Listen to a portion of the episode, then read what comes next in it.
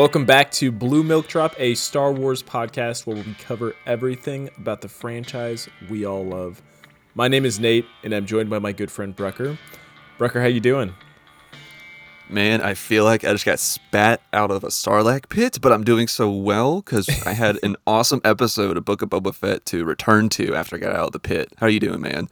Dude, I'm doing good. I wish I had myself a little bacta tank bath uh, for this morning because this morning was a little rough, I think, for the both of us. So, yes, it was. good, good, good things for us. Um, but good things for us and everybody else because this is going to be a fun one. Because on today's show, we'll be geeking over season one, chapter four of the Book of Boba Fett. But before we get into it, um, I just want to plug our social media. I never do this at the top. I always leave it to Brucker at the bottom of the show, and I feel like this this needs to be said. So go ahead and check us out on at Blue Milk Drop on Instagram and Twitter. I think that's where we're most active, right? We're mm-hmm. most active, um, and I try, I try, I really do. Uh, but eventually, we're going to come and hang out with me. I definitely want to talk about Star Wars with people, so hit hit me up in the DMs. Yes, yes, and I'll I'll post stories and stuff, and I'll I'll go on live with some people, but mm, I'm trying. Uh, but I think we we also have TikTok and YouTube accounts. We're not active on those yet. Yet, I think once we start like incorporating some sort of visual medium or visual things, right, for the show, I think that's when we'll start utilizing those as well. But for now, Instagram, Twitter, and if you guys prefer email, you can email us at bluemilkdrop at gmail.com. But that's up to you. That's a preference. Um, did I did I cover everything? Yeah, we also accept smoke signals, pigeons, message in bottles. All those are great too. Mm-hmm. Holocrons. Yes, Holocrons sent us a message out in the HoloNet. We'll be there. but anyways, uh, so on today's show, this is what we're going to be covering. Uh, it's a little different, a little different vibes today. Uh, so we'll be covering the show details as always, our initial reactions, things that stood out in bold predictions. We have a new segment we want to introduce, which is state your case. This one is more experimental, so if, if we hate it, we're never going to do it again. But we're just going to try it out for this one. um, a surprise segment. Um, I'm not going to tell you guys what it's about, but I'll tell you the name of it. It's called. We called it. Totally not a humble brag. So use your imagination. uh, we have our Death Star episode rating, and then we're going to close out the show. And that's pretty much the deal. Brucker, you have any thoughts? Anything before we get into it? No, just, you know, thank you to everybody that's been following us and everything. I do post, you know, what are your thoughts on the shows and uh, on our Instagram story so I can read people's thoughts about it and interact and engage with people. And so thank you to people that have been doing that. And we had somebody say that they thought that this chapter, chapter four, was their, they think that this was the best chapter so far. So thank you, Tyler. Yeah, Tyler's not wrong, in my opinion. uh, but I guess we'll we'll save that for when we get there. Uh, so let's go over some episode details, and then we can just get into the show. Why are you laughing? Because you're like, yeah, yeah, yeah, we'll, we'll get there. You kind of just ruined it, but yeah, yeah, we'll we'll get to it. I know, I I agree with him. That, anyways, well, this episode of the Book of Boba Fett was called "The Gathering Storm." Uh, the release date was January 19th, 2022, with an official runtime of about 47 minutes. Uh, this one was written by Jon Favreau, as always, and directed by Kevin Tancharoen. It was Star produced by his name. Dude, that's a is a cool name. And no, I was trying to look up the pronunciation for it, couldn't find it anywhere. These cowards, they just typed his name in and just let him talk. It's like give the man his credit, give him tell tell the people his name. But we went for it on Blue Milk Drop, so that is, as far as we know, the official pronunciation of his last name. Uh, it was produced by Jon Favreau, Dave Filoni, Kathleen Kennedy, and Robert Rodriguez. The stars for this one were Temuera Morrison, Ming Na Wen, Thundercat, what a name, Carey Jones, Jennifer Beals, Robert Rodriguez, and Phil LaMarr. Uh, who, if you're familiar with him, he voiced Samurai Jack. And in terms of oh, the episode cool. summary, here's what happened. In what seems like our final flashback scene of the season, we finally see how Fennec and Boba Fett first met. After saving her life from when she got shot in Mando season one, Fennec repays her debt by helping Boba reclaim his fire spray gunship from Jabba's palace. In present day, Boba and Fennec host the crime lords of Mos Espa for dinner and make a deal. Either help the daimyo go to war against the Pikes or get out of the way. And that is where our show ends. Initial reaction Brucker, what'd you think? This was so good. This felt like a return to form. I was super pleased with this. This this felt like the most Star Warsy episode for the Book of Boba Fett so far. This was it has everything you want from a Star Wars episode. It had action, it had a heist, a monster, ships, funny jokes, cute droids, aliens fighting in a bar. I mean, this was this was great, and I f- wish it came sooner in the season because then I feel like more people will still be interested in the show. But Yeah. the, what an episode! What an episode! God, emphasis on cute droids. I thought that was, that was one of my the favorite little scenes. mouse hunter. That was yeah, so good. dude, that was hilarious. A little net. Um, yes.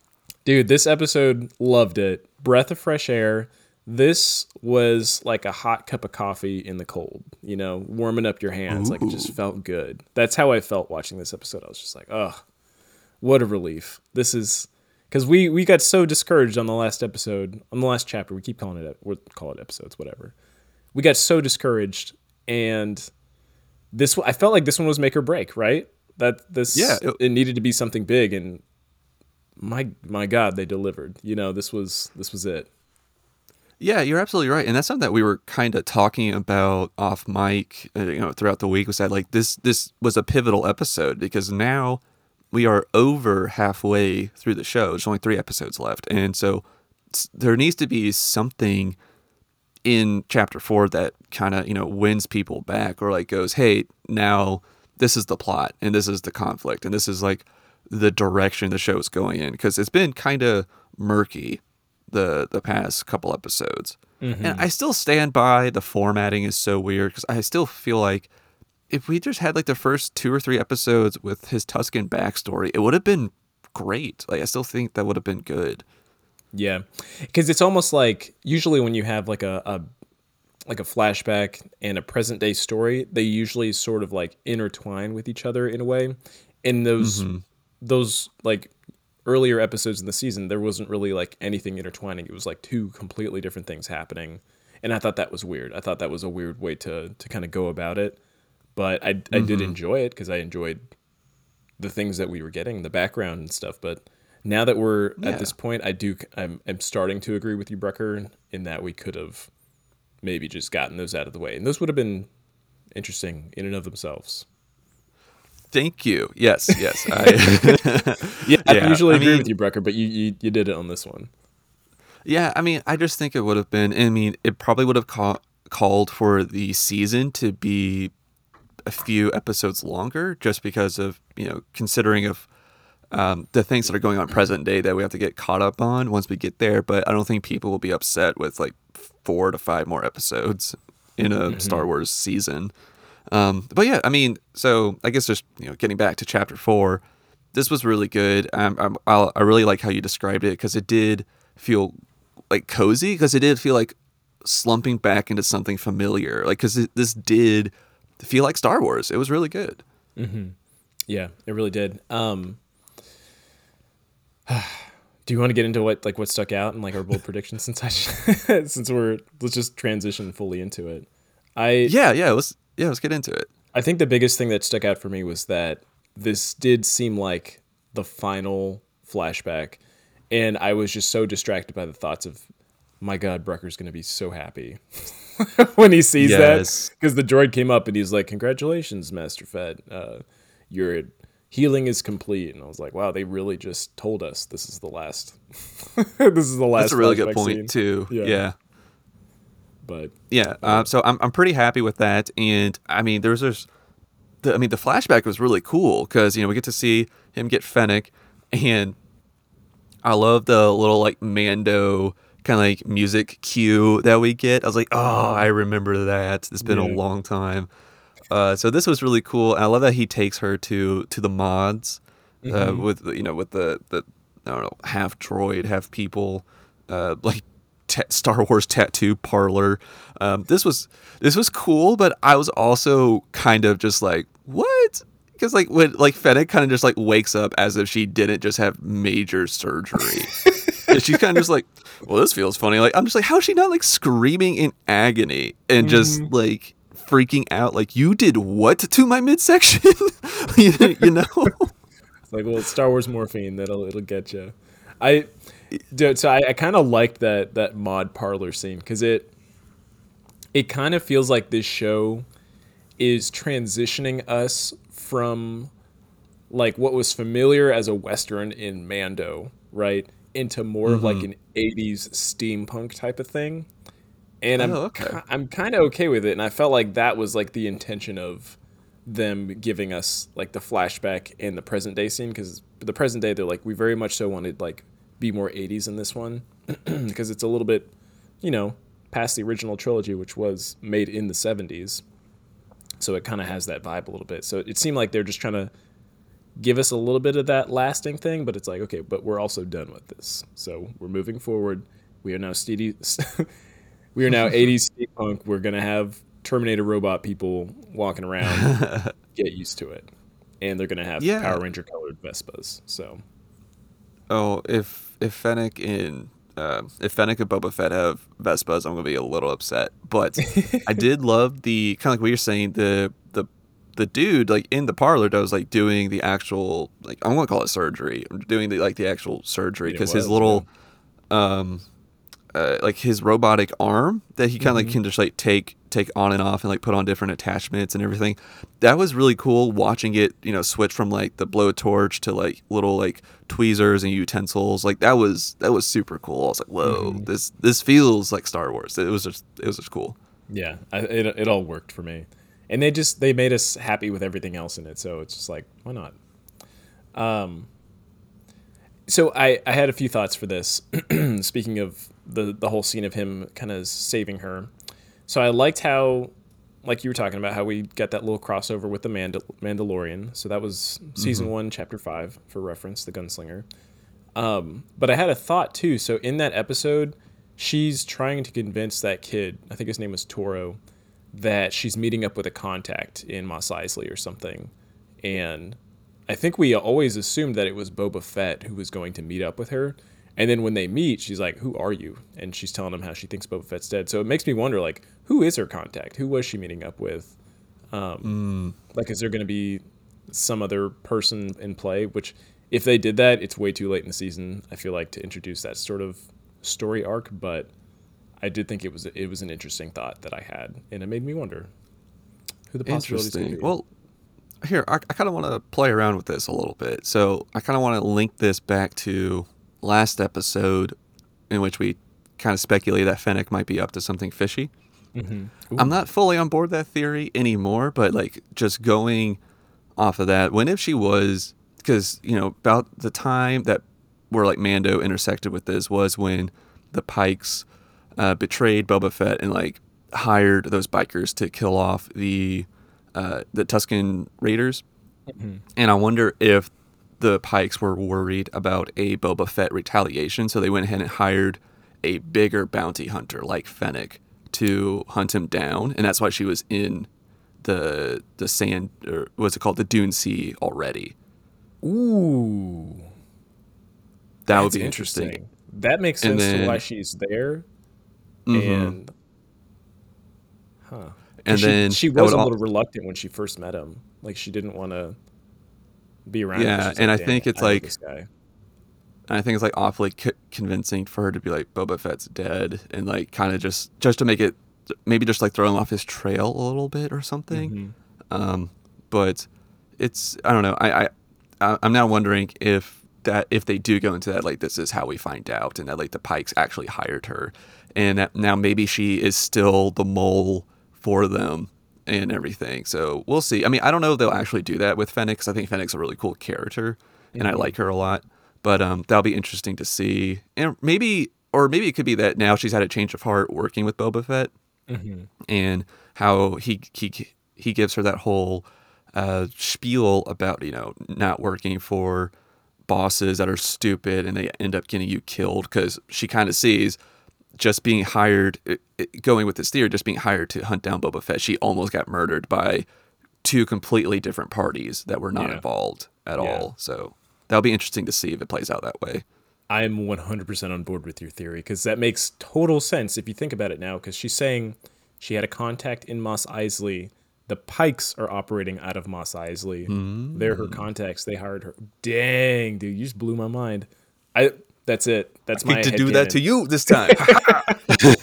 That's my. you always blow my mind with like the trivia and everything Oh, that you know about Star Wars, like the history. But I mean, I don't know. I think that'd be really cool. And me, this is why, again, I wish maybe maybe that's why they're doing the the the formatting that way. Because how I said, if if he just went to the bacta tanks and that would allow us to have time with Fennec, maybe they're doing that so that we don't get time with Fennec. So that way there's like more speculation, mystery about like what she's doing with her free time. Dang, that's crazy. I love that. I love that. But I will say, dude, I love that we got a Fennec episode. Finally, my goodness. Yes. Dude, she okay. I I thought throughout Mando, I thought the second we saw her, I was like, dude, she is cool as f-. like I really like her. And um I feel like we got way more of the um gosh, oh I'm forgetting her name. The other main character that was with Mando we got way more of her than we got of Fennec, and I wanted more Fennec, and we just we hadn't been getting that. She was just basically just the sniper, right, throughout the mm-hmm. entire show, and then we saw like a little bit of like her like rooftop chasing of of those bounty hunters, but at the same time, I'm like this episode we really got to see how smart she was. We got to see her like working in action, like on the moment, thinking on the spot, like being creative, and like her little gun is sick. How she's got like Yeah. she little pops out the back. She's got knives in there. She's got that little droid that can like scout things out. It- Yes, this- this, was it was just ah, th- this was so good. She's It's as like cool my favorite thing. was. Yeah, exactly. Yeah, this was like my favorite thing about this was that like we got some more like Star Wars tech in this with Mm-hmm. her because like you know her weapon of choice is this rifle and this rifle is super cool because as you just said she has all these cool little tools in the butt of it and I loved the little tiny like recon droid that she sends into Jabba's palace and maps it out and I love like when they get the the map back because that was like something I had in my notes is that this episode felt like a video game in all the right ways. Mm-hmm. And I think that's so good to get into because you and I talked about how uh, The Mandalorian kind of felt like a video game, but mm-hmm. like, again, in all the right ways, you know, how he would upgrade his armor and do these missions and he would get some sort of upgrade and things like that. And this felt like that when she pulled up the blue map and you see like the little red blobs as enemy guards that they got to get through. So now they're planning how to do this heist and everything. It was just so mm-hmm. good. And I just love that still, even in close range combat, her weapon of choice is still this sniper rifle. She's just so Yeah. good with it because, and it even made me think back to video games. Like, there's people in Call of Duty that like, th- you know, Quick that's how they operate. They'll even just run Yeah. around and do like the quick no scopes or whatever. Like, I was like, ah, this is just so much fun. And Mignon Wang is, I think I just butchered her name, but she's doing such a good job. And she's almost 60. That's crazy. Are you serious? Yes. She does not look it at all. She looks great Yeah. for sixteen. Yeah, Jesus, uh, my god. yeah. So she was just such a cool, uh, very cool episode for her to flex on. This, this was a lot of fun. and I've been wait. We've been waiting for it. I feel like this whole time, and we finally got it. So it, if we get more, this is what this is what we need. This director did great. Maybe. So I was also thinking about this. Maybe we're not giving Jon Favreau enough crap for how he wrote these See, episodes. That's what I was thinking as well. I was like, how much is it really on the directors? Because like Mm-hmm. the direction has been mostly good. I think it's just like you know the the scripts have been kind of meh. yeah. Except for this one. This one was really yeah. good. Jon Favreau's had some duds. Like I think what was it like Iron Man three, two or three? That kind of was like eh, Two sucked. great. Yeah. Yeah. So it's like he's he's capable of it. I know he's got like a lot of great things like to credit to his name, but at the same time, like this one mm-hmm. was. and it's hard to be 100% on everything and especially like with big projects like this and i also wonder like how much of it was like forced on him like i wonder if he even wanted to do boba fett as a show and like i wonder if he like wanted to like oh, he seems like he's totally down. He seems like he would want to take the full direction of Star Wars. in my opinion. He just I- seems like a super nerd to me. No, I agree with that, but I just wondered if he was more interested in doing like a brand new character, like another Mando, but not Mando. You know what I mean? Like like a different character instead of trying to um, do something with a legacy character. Um, yeah, but yeah, that makes sense. yeah. So Because he I- I really did. He had that. free reigns. He had free reigns on the Mandalorian. So in this one, he Mm-hmm. kind of had to be tame and kind of keep it. Yeah, I, I see what you're saying. That makes total sense. But I will say this director killed it. Um, we were talking Mm-hmm. about it before, where he just has like a whole bunch of like interesting credits to his name, right? Like this guy was, what'd you say, a choreographer for Madonna? Yeah, like his his background. So Kevin T, uh, KT, his uh, he his background is dancing, choreography. I mean, he's done he's written scripts. Written, wow. He's written scripts. He's produced shows and movies. Filmmaker, director. Like he he- he's done everything just about. And so I think that like I think that's good to for to have a person at the helm that's kind of like has like a toolbox for each of these different um, portions of making a show or movie like this. And like he's done several episodes of that Marvel Shield show. Um, he, I saw that he's done choreography for the Jabbawockeez. Um, like you said, Madonna as well. So this dude is, I, I think that like played to played into the the action sequences in this because that that requires a lot of choreography, right? And um, the the heist scene was so good in this, like them going to get the his ship Slave One, which now they're trying to rebrand it as what was it called? Uh, Fire Spray. A fire spray gunship. Fire Spray Gunship, which eh, okay, I'm just gonna call it Boba's ship. Um, and I want to talk about that. Hold on. You finish your thought. We'll talk about Okay, that okay. afterwards. But yeah, no, I mean, like I was just saying that this heist was so cool. It was a lot of fun. There was really funny jokes in it that we kind of talked about. I loved the like the, the the kitchen droid that looked like a watered down General Grievous. Like, did you Yeah. catch this? This was so funny. The spinning knives, dude. I lost it when he started doing that. I was like, no way. They're not going to do Grievous. And then he started spinning, and I was like, this is that was incredible. Um, I want to talk about this ship name real quick. So you don't like that they are changing the name of it? Because I do. I've always thought Slave One was a stupid ass name for a ship. One for like, I guess the history tied to it. Um, because I don't know. I'm brown, and when I see stuff like that, I'm just like, why would they do that? And I just I remember even when I was a kid, you know, like before I really learned about all the things in the world, and I was just like, that is a dumb name. And I think I even have like the Lego set of this ship, and I just called it something else. Like whenever I'd use my imagination. So I, I don't know. I was I was totally okay with them calling it just the fire spray gun ship, and it seems a little bit more consistent with like, um, like Mando because they just called his whatever it was gunship The Razor Crest. the Razor Crest. Yeah. Yeah, I don't know. I mean, I, I don't even think I learned it was called the Slave One until I played Battlefront. um, I, I don't know. I was like, oh, I was always kind of like, man, that's that, that's hard. That's fucking hard. Like I just like I don't because like because we've always have known as Boba Fett as like this character with like a lot of edge. And someone that's like basically a bad guy, and I was like, oh, that, that makes sense. That like the villain would have a ship called this. Like it's not like Han Solo has a ship called that, and like, oh yeah, he's a good guy, and he has a ship called the Slave One. Yeah, but uh, I don't know. I thought it made sense for a villain, but um, yeah. So, but I mean, I I get why Disney's wanting to change it and everything, and Disassociate. fi- yeah, and like calling it Fire Spray. That's interesting. I think I'm just gonna call it Boba's ship just because it is, but. I don't know. I feel weird saying because it makes me think of like fireflies. I'm like, that's not cool. That's not yeah, I was gonna say.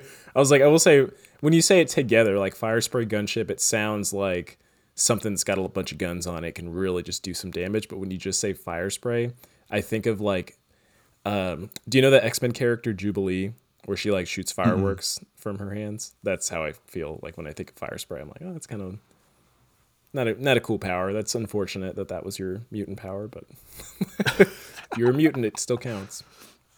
Yeah. But But I want to yeah. hear about uh, what all from the heist stuck out to you. Ooh.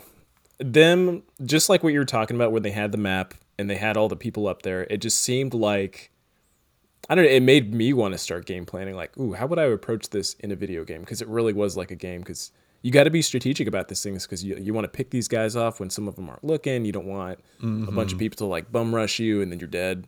You know. Yeah, kind of like liked, Assassin's Creed. I loved it. Yes, exactly. And I loved how they're just like, why would we go in the front door? Let's just go through this little like sewage thing. And I was like, man, that's creative. And then they you know, make their way through the kitchen. They like stop that little cute little mouse droid from from snitching on him. And I don't know. It, it, was just cool. The whole thing just worked for me. It was just it, it I also liked how they gave us context as to how long uh his ship has been like in Jabba's palace. Like it's been years. Cuz mm. it seemed like throughout the show they've been kind of hiding like the timeline of everything but up until Boba's like, yeah, I mean, I've been with the the Tuskens for a few years now, and blah blah blah. And I was like, oh dang, like he actually he is like a part of the tribe because as far as these episodes go, like you can probably assume he was there for like a couple weeks. You know what I mean?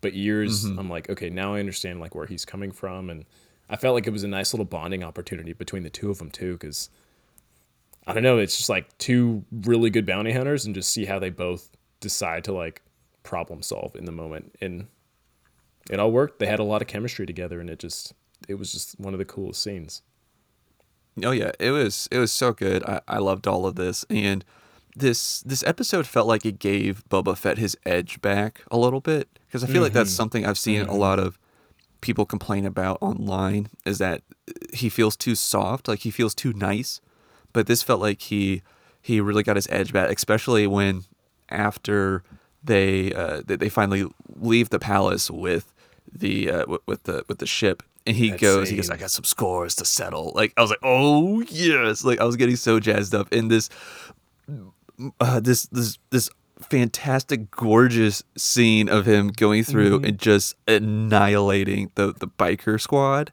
Mm-hmm. and this was this was this was filmed so awesome. I loved it. There was it was so it was just so good, and you just kind of just see it was yeah. I just it loved it. I'm sorry, it, I keep cursing. It was so no, good, dude. I, am totally with you. It blew me away. It was dark, but it started off like majestic in a way. Like it's got the bikers, and you're you're seeing them. You're seeing their faces, but they're coming towards you, and you're like, "This is an interesting way to shoot this." But then you just see that speck out in the distance, yes. in the sun, and then it slowly gets bigger and bigger, and you're like, no way. This is how they're gonna do it? Because you think like it's gonna be something bigger you know what i mean? Like he's gonna go in and like fight him hand to hand. He's like no they don't even deserve this. I'm gonna destroy them like little the little ants and bugs that they are. And it was just oh beautiful. It was captivating. I loved it. It was so dark. And he just oof just annihilate it reminded me of star wars episode 3 during uh, Order 66 when they're starting to pick off the Jedi. Um, mm. Which that was like a sad scene, but at the same time, it was just like, whoa, they just really gave us all of like the gruesomeness of this. And I felt like that's what they captured with this scene also. It blew me away. Blew me away. Yeah, it was so good. So so good. And I wonder if Fennec was just like, damn, what did they do to you? Like She's like, whoa, dude that is slaughter, my guy. Oh, that is goodness. murder. Um, I love how she wanted to come though. She's like, I'm along for the ride. I want to see what happens. She's like, I'm interested. She, yeah, she's like, this is pretty cool. mm-hmm. And, um, and then we finally get to where I called this. I think in our trailer reaction episode, mm-hmm. maybe. Yeah. Um, we go to the Sarlacc pit, and not to brag. He, Yes, totally called. Yeah, it. this yes. is this is the humble brag thing. I called it. I called this that he would go to the Sarlacc pit and murder that thing, that prison that he was stuck in, and and we finally get a seismic charge bomb. This was mm-hmm. so awesome. That that beautiful sound of it exploding. It's it's so good. This I I loved this, and this was again going back to Star Wars because this was a monster. You know, we're in a ship it's you know a monster is attacking the ship. I was kind of getting similar vibes to Empire when the Falcon was inside that like crater worm, mm-hmm. and this was this kind of felt like that a little bit. And I love how you know Fennec just releases the the seismic charge bomb into it, and this, this was just so good. I love Mm-hmm. it. I love the anticipation kind of building up to it though too, because he's got like the giant window in the front of his ship, right? And he just gets all up in it, and he's just like looking at it face to face. And then they're like moving around with the flashlight, and the whole time I was like, they're they're gonna do a jump scare. They're gonna do a jump scare, and they they did it, and I, obviously we knew it was gonna happen, but I almost like freaking choked on my bagel when I was watching. I was like, oh, was. Dude, I was I was hollering. I was screaming. I was like, yeah, yeah. Like I was I was so jazzed up, dude. Mm-hmm. And it was this was shot beautifully too because I love how the scene that you were just describing when he kind of like you know uh matches eye level with it and we kind of just like get like a bird's eye view of the pit and you just see the shadow of his ship slowly encompass like the whole pit. It was ah, it was just so good. And it's also Yeah. like it was also a funny reminder of how weird how oddly the ship is oriented of like how like it's kind of like built like Upside upside, down. down. or something Yeah. yeah so it was this was fun Yeah. Um, I also thought that scene was good for Sarlacc pits in general because I've always thought, Sarlacc Pit That- re- representation yeah, dude, it gave him some street cred because before I was like, what is this weak ass creature in the middle of the desert that they're just like throwing people in? Some like desert kraken, and it just had no like, uh, I don't even know, just like no intimidation factor for me because it's just there. You know what I mean? It's stuck where it's at. It's just in the sand, and it just yeah grabs people. But like it being able to grab his ship and like almost just rip it out of the sky, I was like, oh, okay. So these things are like real deal dangerous to be around. Like this thing will actually pull you in and it will kill you. It doesn't matter if you're a person or a ship. Like it does not discriminate. And I thought that was interesting. I thought that was um, good, good, good for the Sarlacc Pit street cred. I'll say, yeah yeah. you know I, I agree with you there Um, can I talk about Sarlacc pits real quick? So yes in the uh, in the comics they talk a little bit more about them like a little bit of background and the funny thing is is that so sarlacc pits when they're like babies they can move around and they look like like chickens they look like plucked chicken like whole chickens. Oh i don't know how else i don't know how else to describe it. That's literally what it looks like and they can like jump around and stuff and it's only whenever they like start getting bigger that they have to like plant themselves into the ground and then we'll start like pulling things into it. And it's just the it's Star the Wars weirdest is thing. so weird. Star- no, it was so unnecessary in this comic too because he was just like he was like admiring his Sarlacc pin. He's like, you know how I got this, right? And he's just describing it, and I was just like, what? They're chickens, but okay, They're whatever. chickens.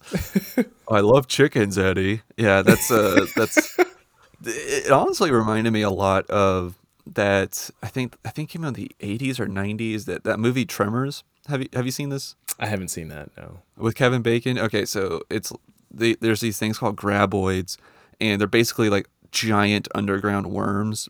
And so imagine if like the Sarlacc pit was mobile, it could like just like dig underground. But when mm-hmm. they're like larvae or babies, they look like they walk around like chickens as well. It's like, oh, that's so funny. that's I was immediately thinking of Tremors. Oh, that was probably the inspiration for it. Then, wow, look at that connections made. the inspiration for Tremors, Star Wars definitely influenced Tremors. Yeah, mm-hmm. Gosh, well, yeah. That scene aside, I feel like that this episode was just chock full of just really good scenes and a lot of good moments where you're just like, hmm, I wonder what that's about. And one of those big ones for me was the Black Chrysanthemum in the sanctuary in that bar, just getting pissed at these Trandoshans. Like these guys are having a good time. Like they're this is their Vegas. They're cashing in big. They're at the craps table or whatever it is. and he just goes up and just rips off some guy's arm. He's like, "No, man, I hate you guys." And I, I thought that was interesting. What did you, did you have any? What do you think of that scene? no, I love I got it. a little bit of background. Okay, cool. Because I, I, I kind of looked that up as well, but I'll let you handle that because you are the expert uh, in-house Star Wars historian for for things like this. But uh, I I did kind of just love how he's just like you know he's slamming down his his mug of beer or whatever. And he starts seeing those those smug transdojans you know keep winning at that game. They got like a nice little like uh, uh, sexy looking uh Twi'lek hanging out with them and everything. And he's just like he's like those sons of guns. Like i'm just i'm gonna i'm gonna rip off that dude's arm. Like mm-hmm. i just i just i just loved it. But yeah i was curious about like why is he getting so mad about this and uh, i was wondering if, if you were about to get to that. Yes. Um, so a little bit of background on the tra- wookiee slash trandoshan relationship in the world uh, in the star wars world. So there is like a level of prejudice against the trandoshans on behalf of the wookiees because uh, basically the trandoshans like I, I think i said in a previous episode they're very much so like hunters and they must be like their they their masculinity is judged by you know the biggest creatures that they that they can kill. And like their god is someone they refer to as the scorekeeper. So basically it's just like whatever things that they kill in the world are worth like a certain amount of points. And the more points they get the more like favorably they're viewed by their their god the scorekeeper. So wookiees are considered uh, one of the top point getters. So on their planet they would like abduct wookiees from kashyyyk bring them to their planet Trandosha and just hunt them mm. like like uh, big game in Africa, right? And that obviously like they're the aggressors in this situation towards the Wookiees, so there is prejudice on behalf of the Wookiees towards the Trandoshans because of how they treat the Wookiee species. And I feel like that was like a little bit of that building up for Black K, and especially seeing them be like successful in the moment, he's just like, nah, dude, this is actually kind of pissing me off. And mm he did it. He did his thing. Yeah, no, uh, thank you for that. Yeah, because I was, I, I, saw similar things too. And is it true that the, the Transdoshans also, were they also like into like enslaving like other species, including Wookiees? Uh, yeah. I mean, I think everybody does. Everybody does this at that point. Um, what do you oh, know? Okay. Share what you know just like from what I was reading is that like exactly what you said about you know them being hunters and like Wookiees were like big things, and even at the second episode or first episode of Book of Boba Fett, a Transdoshan brings a Wookiee pellet to mm-hmm. uh, to Boba Fett. But I was reading that like at least on the Wikipedia that the Kashyyyk and whatever planet the Transdoshans are from, they're like pretty close to each other mm-hmm. in like mm-hmm. proximity.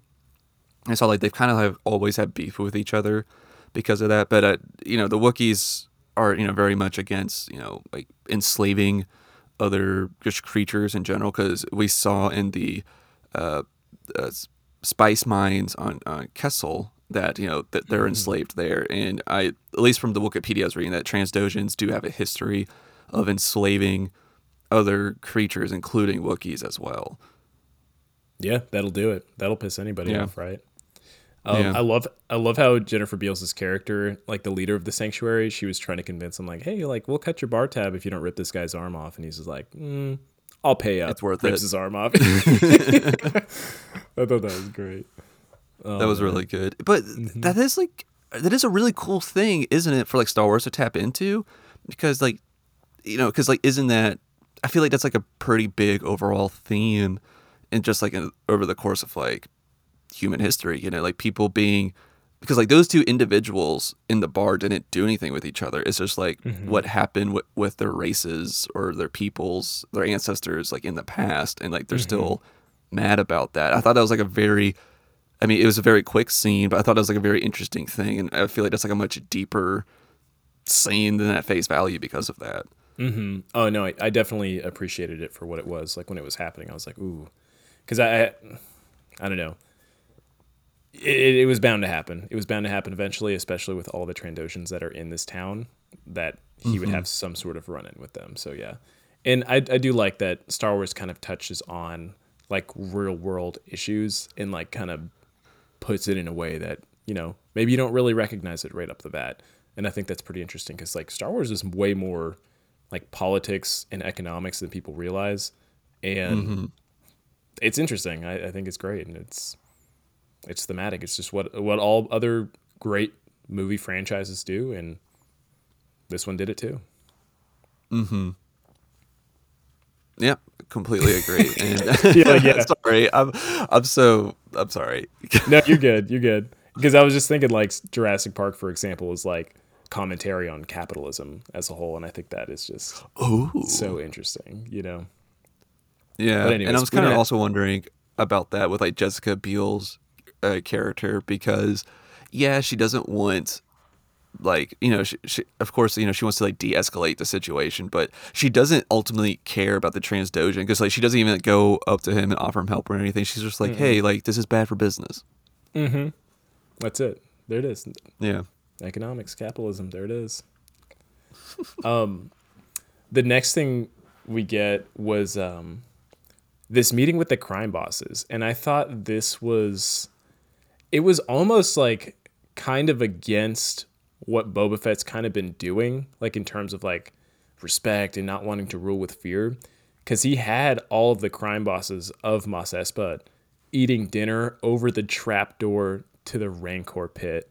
And I was like, that is a flex, dude. Like you're so hard so like- hard i Yeah. love this that's crazy. That's like us eating dinner over a trapdoor with sharks at the bottom of the ocean or something. Like you could fall and die, but at the same time, like I don't even know. It was just weird, but it was just crazy. And I loved how like the Rancor like threw its claws up through the crate while these guys were like Dude. challenging his, you know, his rule. And he's like, Oh, that's fine. You don't have to agree with me, but you can also die. You know? Yeah, I I think like outside of the heist, this is probably my favorite like my my favorite like performance in this because like T- Temuera Morrison does such a great job in this scene. Like I really want to give credit to his performance specifically in this scene and it feels it kind of feels like something that like a Bond villain would do, doesn't it? Mm-hmm, you know, mm-hmm. and I love how so so like the rancor like the claws come out everybody scatters except for boba fett he stays there and he just mm-hmm. goes he, he says Uh, he like gives the rancor like some food he goes oh sh- she's just hungry here you go and he goes sit down it's fine you know he kind of just like he said please finish your meal you know kind of, mm-hmm. uh, uh, but it's like very threatening too Yes. it's just oh, God, Temuera Morrison is doing so good in this show. No, he's killing it. And I thought his movements in that scene were great too, because they weren't like quick. Because if you're quick, you know, you're kind of perceived as being like jumpy and a little bit on edge, a little bit nervous, or you've got some tension building. But he was just very slow in the way he like moved his head around and he would look at people in the eye. And I was like, oh, so he's he's really getting into that like crime lord type of thing. Because I feel like sitting down there with them on top of the trapdoor was more of a flex than sitting up on Jabba's throne looking down on them. Because it's That's like, a really good point. because he's like, I'm gonna get in the mix with you, and I'm gonna be okay because I am way more, you know, way more bad than you are. I'm this thing's papa. Yeah, like mm-hmm. it won't hurt me. yeah, I'm good. I've been training with this thing, so. But you're dead meat, as far as I'm concerned. but oh my god, and I just love how he was just like, "Help me or get out of the way." And whenever like Fennec and him are talking at the end, they're like, "Do you trust him?" He's like, "Absolutely not." And they're just kind of like Yeah. talking about hiring people, and then we get that we get Mando's music kind of playing, and they're just kind of hinting that maybe he'll show up. I don't think he'll show up though. I feel like that wouldn't that would not be a good thing to do in my opinion. I think they're they played the music to kind of hint that we're getting characters from the Mando show to Oh, show up and help him. That's that's my thought. I think like Cobb Vanth's going to be there. I'm thinking maybe yeah, right? Cuz it's like I feel like he's got he probably doesn't hold a grudge against him anymore for like wearing his armor and stuff cuz he didn't know, right? But at the same time, I feel like he probably also respects Cobb Vanth a little bit because like the last time we saw him in The Mandalorian, you know, he's got new newfound respect for the Tusken people, which as far as we know, Boba Fett is a Tusken, right? So he's probably just like, this guy understands my people now. He's not gonna treat him any different because that's what his whole deal was was like fighting the Tuskens um, off from his like nomad town. Um, and then the other ones I think are going to show up is, is the Mandalorian clan that as guns for hire because Fennec kind of made that comment where she's like, yeah, if you know where to find them, and like the last time we see this Mandalorian clan, like they're in hiding, or and I know a bunch of them got killed off, but I don't think that was all of them. Um, yeah, I don't think so, So- either. that's that's my thoughts. Sorry, I was talking way too long. you go ahead. No, no, no, dude. You were stating your case. I like it. I mean, I I was definitely of the mindset like, oh, like Mando, Din Djarin's definitely showing back up with the po- with the possibility of other Mandalorians also showing up. But I didn't think about uh, Cod Cod Vanth. I, I really really like that. I think that that'd be really cool for him to show back up, especially since he we know he is on Tatooine. Mhm. That makes sense. Exactly. I'm trying to think of like if there's like other like legacy people that like might show up or other like factions we haven't thought about yet. Um, Other faction was what do you mean like groups of people? yeah, just like groups or teams of people that like we've seen in other stuff. Like Oh, I'm thinking just straight up bounty hunter reunion, Bossk, IG11, Oh. Like I'm thinking all these guys. And yes, So I was yes, loo- yes, yes. I was looking forward in um, Wikipedia, the obvious, obviously the the main source for all news Star Wars, and two episodes from now is one where Jon Favreau and Dave Filoni are writing the episode together. So this is going to be the first episode that Jon Favreau hasn't written as solely like the primary writer because I'm sure he's got like background guys who kind of help him out, uh, but he's the only one. This is the only episode where he's not just this, the main name. And if we know anything from what we've seen in the past, like in Mando, the episodes where Dave Filoni gets involved are the episodes where his Clone Wars characters kind of get incorporated, or his Rebels characters get incorporated into the show. So I'm thinking there, like, I'm thinking we're gonna get like Cad Bane, and Cad Bane is like the nemesis of Boba Whoa. Fett. So that, and like in his youth. So I think that'll be crazy, and I feel like we're gonna get some sort of showdown maybe at some point. Um, but I, I think two episodes from now is going to be absolutely nuts. Um, but that, that's my thought. I love that prediction of Bane coming back up, but I also wonder with because I, I think that's where my head went to with with uh, Filoni c- coming in that it would be like one of his characters, and I immediately thought of Ahsoka, but I don't. I just she, she might be just because she's looking for. Oh my goodness, who- who- which was who? Admiral Thrawn. That's right. Yeah, she's looking for Thrawn. So I don't know if it makes sense for her to like stop what she's doing there to help Boba Fett here, and I don't even know if she even would want to help Boba Fett. But um, no, I like I like I like your prediction way more.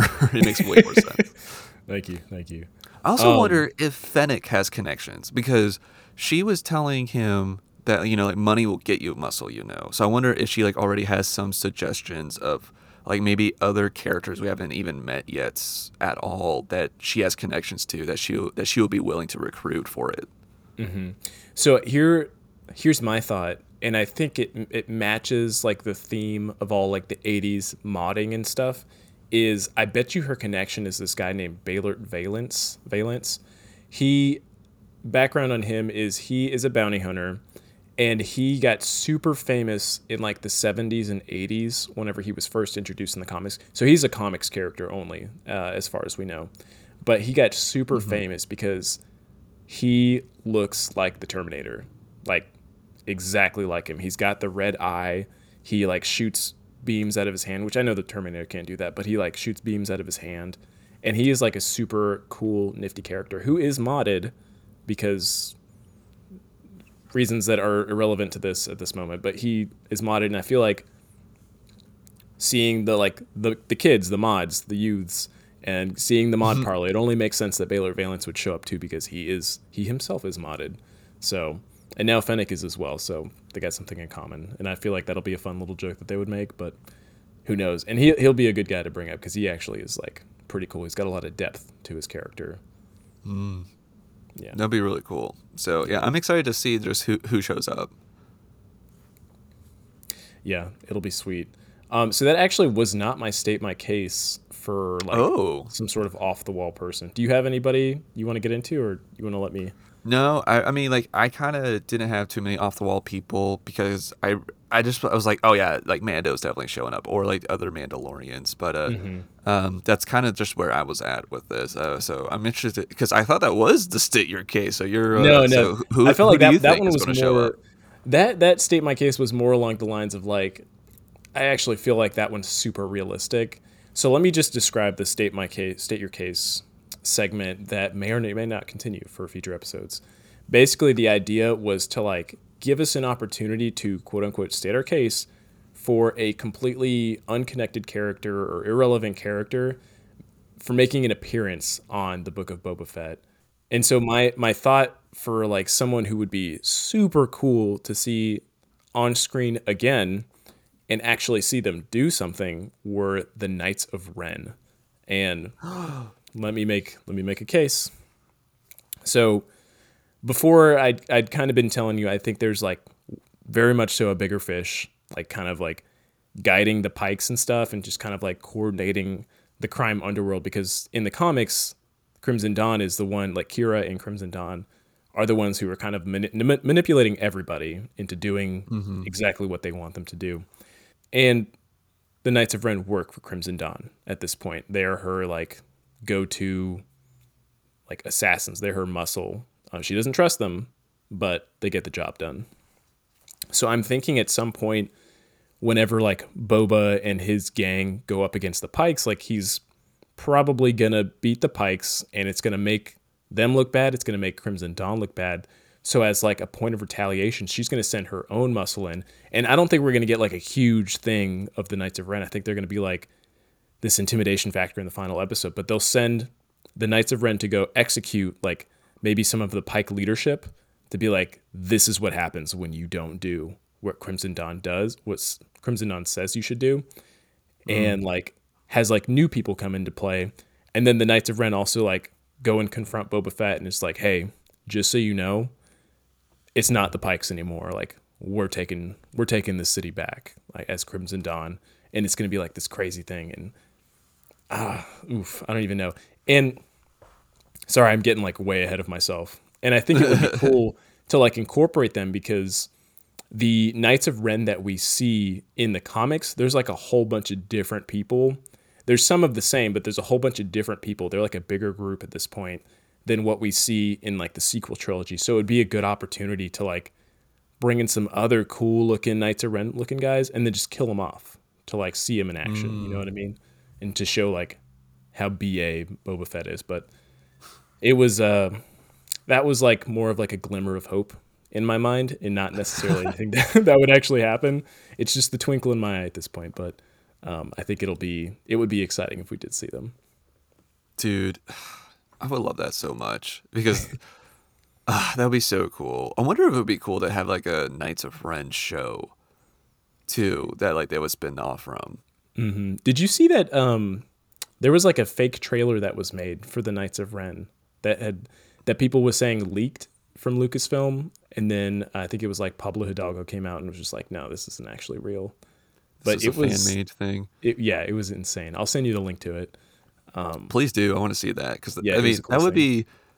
I, damn it, dude! You always do this to me. Like, like, well, like when we talked about Mando, you talked about how uh, it's possible that Mace Windu would show back up, and now you're talking about like the Knights of Ren. You're talking about all these characters. I would love to see. Then you get me like excited to to, to, to see these people dude we can only hope we can only hope for all these mm-hmm. great things to show up maybe i'll put that link in the um, in the show notes as well just because it, it really was just a cool thing and it, it would be fun to see um, oh yeah but i think that's all i have in terms of things i want to talk about. Do, what other things do you want to bring up?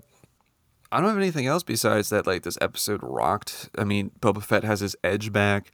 I loved how because i didn't really pick it up until the second time i watched that at this like mob dinner party that he kind of says like I'm not exactly I'm not explicitly asking you to fight the war with me. I'm just more of asking that if the pikes recruit you to betray me that you remain neutral. And it's like more that was like more threatening than I realized the first time I watched it because it's just like, oh shoot. It's just like say, hey, I'm not asking you to fight for me, but if you fight against me, then it's then I will rain down on you kind of thing. I, I, thought I was like, wow, this dude is this dude's a boss. I'm so, so excited. you know what I'm excited about is to see like what you were talking about with Fennec potentially being hired by the Pikes. I think that would be or being hired to kill Boba Fett. I'm excited to see if that plays out into something, and that is something I'm like very much so looking forward to. Yeah, I feel like they gotta explain or at least like give some sort of hints as to why she was there in the first place. Mm-hmm. Yeah, I didn't even consider it, but dude, that when you said that blew my mind. I'm like ready for it. But in terms of an episode rating, what would you say? What would you grade this out of five Death Stars? This this one was really good. I'm going to give it four out of five Death Stars. I thought that this was a very very good episode. I loved it. Um, and so yeah, I'm going to go with four out of five Death Stars. Same. Um, it didn't get the full five because I feel like there. I feel like we're gonna get one just insane episode, and I feel like giving this one a five right now would just be doing a future episode injustice. But I don't want to get ahead of myself. But yes, I agree with you. Four out of five, perfect rating. Perfect rating for the show. Mm-hmm. All right. Well, that said, you want to go ahead and close this out? Yes, thank you so much for listening to this episode of Blue Milk Drop. I am Brucker, and always I am joined by Nate, who looks like a Goomba right now wearing his uh, pink beanie. I just want to get that in there. Oh, hold Um, on. You look like Little Red Riding Hood before we even started, so don't. You're not going to get your parting shots without me getting mine. oh my goodness. Um, but thank you for listening to Blue, Blue Milk Drop. Please follow us on Twitter and Instagram at Blue Milk Drop. If you have any thoughts or comments or suggestions about the show, please send them in. You could email us at bluemilkdrop at gmail.com. And we will see you next time with- another fun episode. It will be on Chapter 5 of the Book of Boba Fett. All right. Bye, guys.